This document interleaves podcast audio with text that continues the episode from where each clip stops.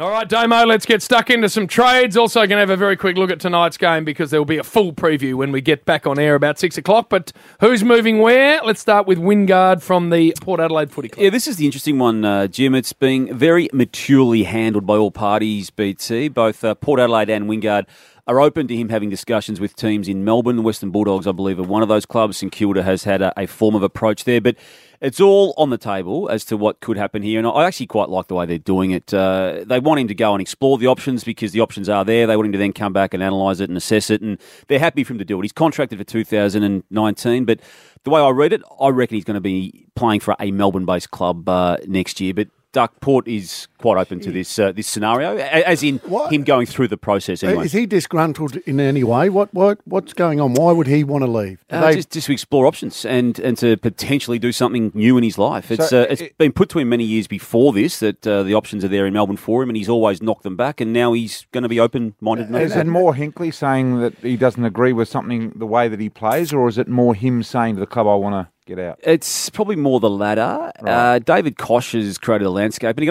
I think it's actually a good idea that David Koch says anyone is tradable. So it's all part of that backdrop.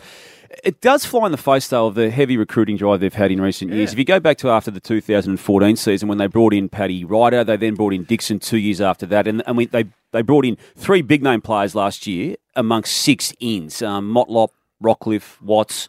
And if you throw in Thomas, Trengove and McKenzie, they're still clearly recruiting for the now. And now you've got a situation where Polek is out officially and Wingard could well be joining him out too. So mixed messages. Andrew Gaff, Jim, as we get closer to the end of the season, we're still no closer to him knowing what he's doing. And he expressed this himself on Perth Radio on Mix yesterday. Yeah, I hope so. It's still something that we're working through with the management and the club and with what's happened is sort of more stuff to think about, which we'll continue to do over the next few weeks, and with the team playing finals, that's the priority. Well, of course, North Melbourne is the club that everyone's talking about. Is that one of the clubs? Are you able at liberty to speak? Oh yes, one of them. Unconvincing, I would have thought that. Yeah, look. The way people in the trade industry are talking about this, he either stays with West Coast or goes to North Melbourne. Now, things are rarely as simple as that, but with Andrew Gaff, who is a pretty simple person, the way he conducts his life and does it very, very well, that seems to be the case now. But, Duck, you've got an observation on him actually going back to Perth, as he did about 10, 12 days ago after the whole Andrew Brayshaw situation he endured, suspended for the rest of the year. In the box during the first final, sitting near Adam Simpson. Did you read anything into that? Oh, yeah, look, BT and I have been talking about this for a while, haven't we, BT? The last couple of weeks on Talking Footy as well, just saying that, he's gone back there, he's training, he doesn't have to be doing that. I know he's still contracted until the end of October. That's when contracts run till. But just doing that, sitting in the box with Simo, there was emotion around that win last week. There was some high fives, low fives, a bit of a cut. I think if you're leaving, and Simo would have a pretty good idea. I don't think Simo would want to invite him in the box if he thought he was leaving. And Gaff would have a very good idea. Yeah, so that's why I just think the body language. Well, the only thing I'll say to that is, to counter that your observations about him doing all that is, well, if that is the case, why don't you just say it? Because he wants more money. And I think the one thing that players... I don't think it is a money thing. I think players are getting so smart now and managers are getting so smart now. Dusty Martin was never leaving Richmond. Dusty Martin just played, or Ralph Carr played that beautifully. Sure? When he went to the Giants? He was never leaving. He just played that beautifully. And he got the absolute most, and so he should. And I think Gaff's doing exactly the same. But this is a restricted free agent scenario, unless I'm wrong. Gaff. Free agent. I don't know about the restricted, Jim. I'll check it. So I think as a restricted free agent, it's pretty clear. West Coast either match North Melbourne's offer and he stays, or they don't. So the money's pretty sorted. The issue with that, though, Jim, is no club has matched any offer under the free agency system. And even if the club matches the player, and this is a big decision, it's either stay in Perth or come back to where he's from in Melbourne. No, I get all of that. He can still get back there anyway through the draft mechanisms. And if Andrew Gaff makes that decision he wants to leave, I don't see West Coast matching the offer, even though they can under the rules. I've always been big on the power going back to the players, and it clearly has with the restricted free agency and all of that sort of stuff. So now all of a sudden, though, the clubs, when is a club now going to stand up and say, hey, you know what? And especially those that just say, I'm a bit homesick, or just say, no, you're not going anywhere. You've got 2 years to run. You're going to play out your contract. It's easy to do that. When's that going to... When you're in contract. And Lockie Neal's a prime example here with Fremantle. Do you think that's a possibility? I reckon that one is a possibility. He's got 2019 on the Fremantle books. Brisbane Lions are significantly interested in him, and that's well documented now. But... there's a steeliness, I believe, to what the Dockers are going to approach this. And the argument will be, well, take now what you can get for him because you've got more control while he is on your books. But I think where that club is at and where he is at too, it's a scenario, Duck, where I think the club might fight back. Mm. Right, McGovern?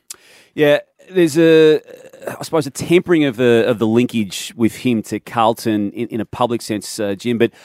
I read it pretty strongly that they are desperate to get him in and will get him in. It's just a matter of how. And they'll have to cough up more than they want to. I see him as a late first round, early second round equation. That's in the purest form of this transaction. But Adelaide are going to want a whole lot more than that. And that's going to be the balancing act.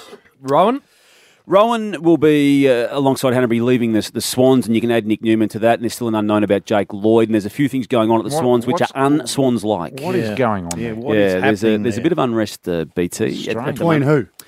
Just where they're all at. The coach or the football manager? Official, well, Andrew Ireland, crucially, is leaving the post as Chief Executive Officer. Tom Harley is now going into that role.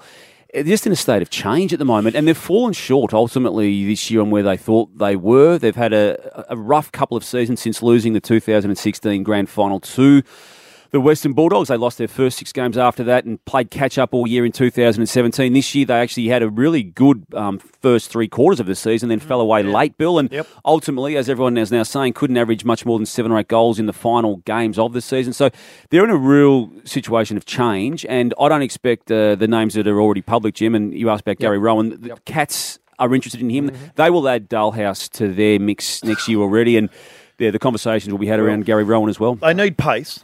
And that would be, but you wouldn't be giving up too much. No, I wouldn't be giving up too much at all. Dylan Shiel? Yeah, Dylan Shiel, I still expect him to leave GWS despite the contract and despite the public commentary around him, probably in the past fortnight more likely to stay.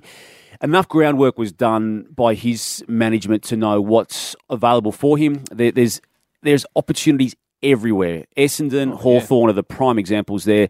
Massive money, and while they're still alive in the final system this year, GWS, it's just been pushed pause on the whole process. Is there just not enough money to go around at GWS? That's what it comes down to. Yep. It's a minimum of $1 million that they need to move out on their budgets for 2019, and it may well be as high as $2 million that they need to move out. Either way, they've planned for this to be the case, but they thought they were going to be doing it, BT, with having had the luxury of a premiership in one of the past 3 seasons. And unless they somehow come out of the ground, even where they are now, and win it this year, they're going to be doing it without having a flag. I've just written down, Damo's thrown 9 darts.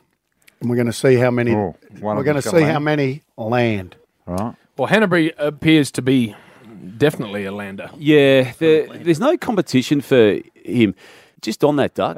Happy to be stood by the Damo. Well, the only one that went 100% on a story this year was you, Duck. About no, that was BT and BT. But I was only going to go you on this particular one. I was going to one when you said story. Rory Sloane, and we can find you on it. No, you said it as well. You said 100% he's going. That was BT. 24 hours later, he's resigned. Yeah, I know that was Brian. You always leave yourself wiggle room, as I said to you at the time, BT. So Hanbury, you just keep coming back to the one that we got wrong. What about the 100 that we got right? Such as that's what you would say to us. Such as? That's what you would say to us. Just give me one of the 100 you got right. No, there's lots of them. Hanbury, Jim, it's a murky situation, I feel, because there's not a lot of competition for him. St Kilda is all in on getting him, and they're going to need to put him through a pretty rigorous medical, I think, in order for that entire club to be convinced that he's the right man for them, because he hasn't played at all well in the last 2 years after the 2016 Grand Final, and there's a bit to play out there, but they're certainly keen for him, and they will extend the deal that he's got, which takes in the next 2 years at the Swans when they do transact. Right, very nicely done. We appreciate all of the trade movement news. We need to get going, but before we do, Brian, Damien the Wizard Whitlock, great dart player. Yes.